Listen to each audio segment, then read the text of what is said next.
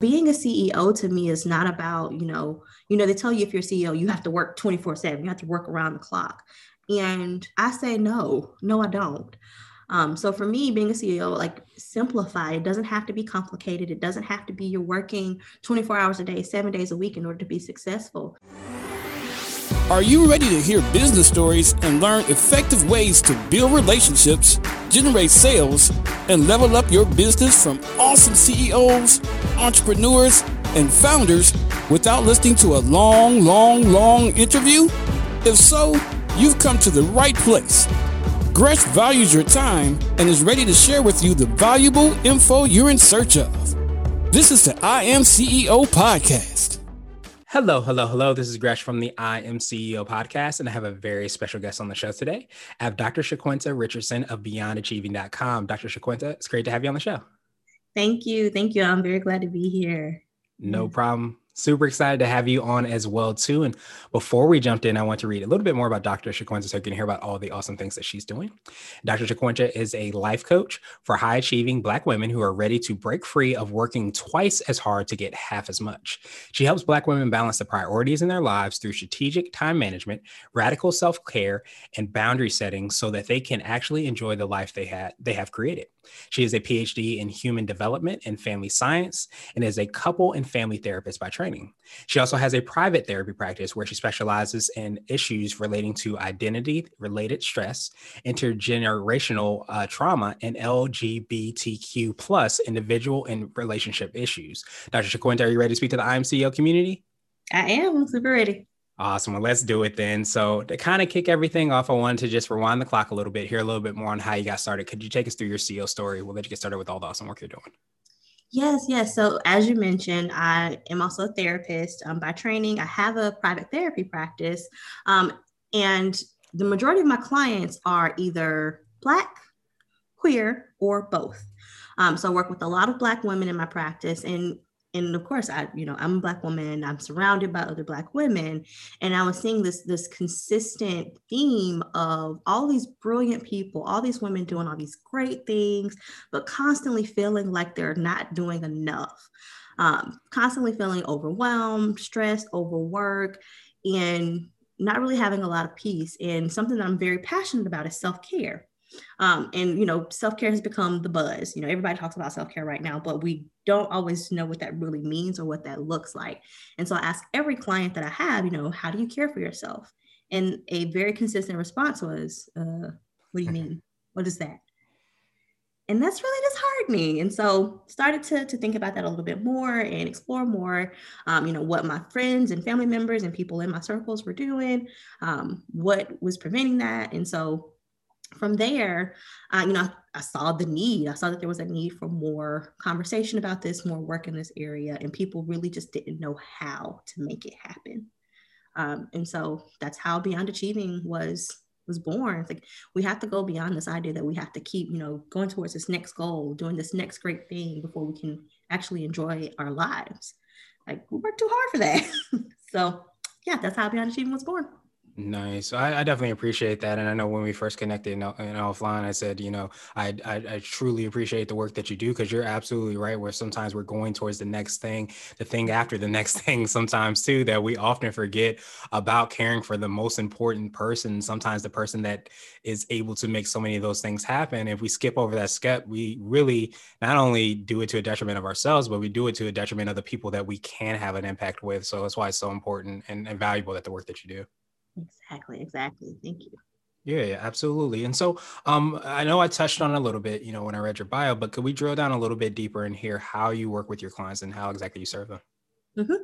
Yes, so I offer one on one private coaching.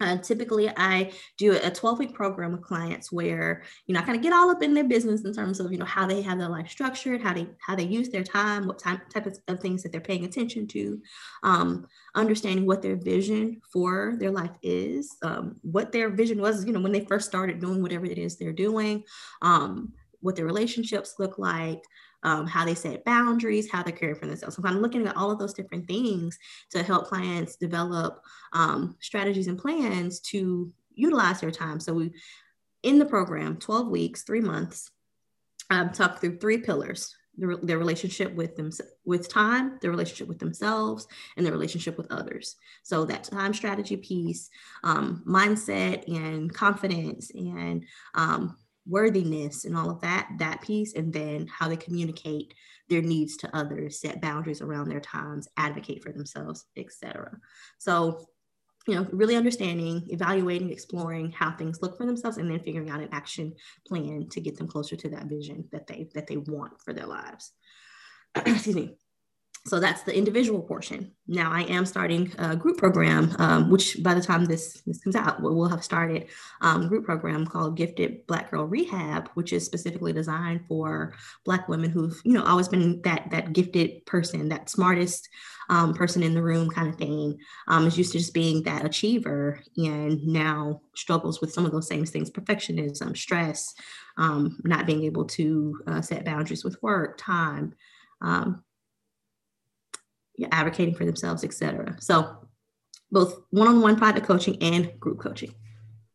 Yeah, I, I, definitely appreciate that, and I imagine the way I was just visualizing those three, you know, pillars is kind of like rungs, and it almost feels like if you don't take care of one, if you're not managing your time well, then you know the other things can can cause you know whatever your goal is to to kind of fall over.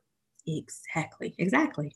Yeah, and and and I love you know that you um you know I've created that that group program too because I think especially when people and correct me if I'm wrong or if you find this experience with your clients that when you're high high achieving, especially if you are achieving a lot, if you are gifted, um, as you said so well, I think you almost feel like a really high burden to have that perfect life you know mm-hmm. have everything uh, you know correct all the ducks in the rows all of those things and that could be a really sh- a really heavy burden, I should say, to try to keep up and not have all of those things in place and continue to kind of work on each of those. Absolutely, absolutely. That is that's probably one of the most common things. Like people look to look to us to be like, okay, you got it all together. You have the job, you have the mm-hmm. salary, you have the, the home, you whatever the things are. And even if the, all those things aren't there, so feeling like you have to present this thing to the world because that's what people expect and so feeling like you have to live up to that expectation absolutely um, but then inside you're feeling empty you're feeling lost um, i would say lost is probably the, the, the most common thing i hear yeah so absolutely. yeah yeah, and it almost feels like, especially I, I, imagine, like when you're, you know, through that frustration. I think um, I am not sure if loneliness comes, uh, you know, crosses there. You feel like you have nowhere to turn because you're supposed to have everything together, so you don't have that support system or support practice maybe in place to be able to make that happen. Mm-hmm, mm-hmm. And a lot, yep, exactly. And a lot of my, my clients end up, there's like an intersection between them and being the strong friend. Mm-hmm. Mm-hmm. That's really, really powerful. Um, so, what would you consider to be uh, what I call your secret sauce? And this could be for yourself personally or your business or a combination of both. But what do you feel kind of sets you apart and makes you unique? So, I, I don't see a lot of focus, um, particularly on Black women. Um, in supporting black women in self-care like it's not something that we're we're taught to do. It's not something that i mean black people in general we're not taught to to do. It's not something we're taught to focus on. But it's probably one of the biggest issues that we are dealing with of being able to prioritize our own needs. Everybody else gets us first. Everybody else gets our energy first. Um, so for me it's one having that focus because not everybody is talking about it but it's so necessary. Two like i've done it. I've been there I I am and was the, the gifted black girl who couldn't figure out you know how to to to feel like this is worth it. And so being that person, having that experience and seeing this need and focusing on this this particular market where there's such a huge gap and then I mean, just being being honest, a lot of people tell me that it's very easy. I, I feel like somebody that they can share these things with like they feel like i'm i'm welcoming and warm and i make people feel comfortable but then i'm also pretty good at challenging people and pulling out things that they don't always see so putting that mirror up and, and highlighting those parts that um, we think are just how things are supposed to be but really are ways that we've been conditioned awesome awesome awesome so i wanted to uh, switch gears a little bit and uh-huh. I wanted to ask you for what I call a CEO hack. So this could be like an app book or a habit that you have, but what's something that makes you more effective and efficient? So one of the things that I that I talk about in my program with my clients, but that I also believe very strongly is oftentimes we'll add, you know, 10 things to our to-do list for the day. And the more we can do, the more we can check off our list, the more productive we feel. Check, check, check, you know, do more, do more, do more. But what tends to happen is we put 10 things on our to-do list, we get to five, and then we feel bad, we feel shameful that we didn't get to the other five. Hmm. But really what we're doing is overloading our to-do list. Like you only have so many hours in a day. And so we're creating this consistent cycle of feeling shameful for not being machines, for not being robots. So what I have clients do, rather than adding 10 things to the to-do list, um, it's kind of in line similar to like the top three method where people you know have top three things that you want to do but i say I, I put no more than three to four things on my to-do list and if i get through those things then i'll add another rather than trying to do eight nine ten things and then you know shame spiral comes I wanted to ask you now for what I call a CEO nugget. So this could be a word of wisdom or piece of advice. It might be something you would tell a client, or if you hopped into a time machine, you might tell your younger business self you know business having a business a major part of that is you know having more freedom. And so for me it was i didn't want to create the same the same environment for my business that i had in working for other people. And so being a ceo to me is not about you know you know they tell you if you're ceo you have to work 24 7 you have to work around the clock. And i say no no i don't um, so for me, being a CEO, like simplify. It doesn't have to be complicated. It doesn't have to be you're working 24 hours a day, seven days a week in order to be successful. Keep it simple. To make action, take action on things that matter, that are really going to make the most impact in the business. And actually enjoy having the freedom of being a business owner. Set boundaries around your time. It doesn't mean that you have to respond to every single message that comes in right when it comes in. Like I am a firm believer in yes, I'm a, I'm a CEO. Yes, I have a business. Yes, I'm the I'm the I'm solely responsible for this business or mostly responsible for this business. But that doesn't mean that it gets to take everything from me any more than any other business got to take everything from me. So to me, it's it's really about freedom and creating a system, a flow for my business that allows me to have that freedom. Awesome. And so you might have already touched on this as well too, but um, I want to ask you my absolute favorite question, which is the definition of what it means to be a CEO. And we're hoping to have different quote unquote CEOs on this show. So Dr. Shaquinta, what does being a CEO mean to you? Being a CEO to me means having the I don't know what this is the word that comes, but having the command over my my vision and my purpose, and having the ability and the power to see it happen. Um, being able to make decisions, being able to take action in ways that align with my values, and allow me to create the freedom for my life and the joy and the peace that I have worked so hard to create, but actually now having the power to make that happen not having to rely on anyone else to to give that to me because if i'm honest in the systems that we're in we don't it's not going to be given to us. So it's being able to take that power not in a in a in a greedy way but in a way of this is what i want to do and i'm going to do it in service of my vision in service of my gifts so that i can help the world around me Nice. I love, you know, that definition, that perspective. Those, those, those, those two words that that resonated with me, that command and allowance as well too, because I think again, like we kind of talked about, you know, once you start to figure out who you are, um, the vision that you have, your purpose, you know, as you said so well, you really start to begin to craft that and having that command and, and allowing yourself the the permission, I guess, to some degree, to be able to make that happen and come to fruition is really one of the the really beautiful things about being a CEO, entrepreneur, business owner, creative, whatever and however we might term it. Mm-hmm. Exactly. Exactly. Awesome, yeah. awesome, awesome. Well, Dr. Shaquinta, truly appreciate that. I appreciate your time even more. What I wanted to do is just pass you the mic, so to speak, just to see if there's anything additional you can let our readers and listeners know, and of course, how best they can get a hold of you and find out about all the awesome things that you're working on.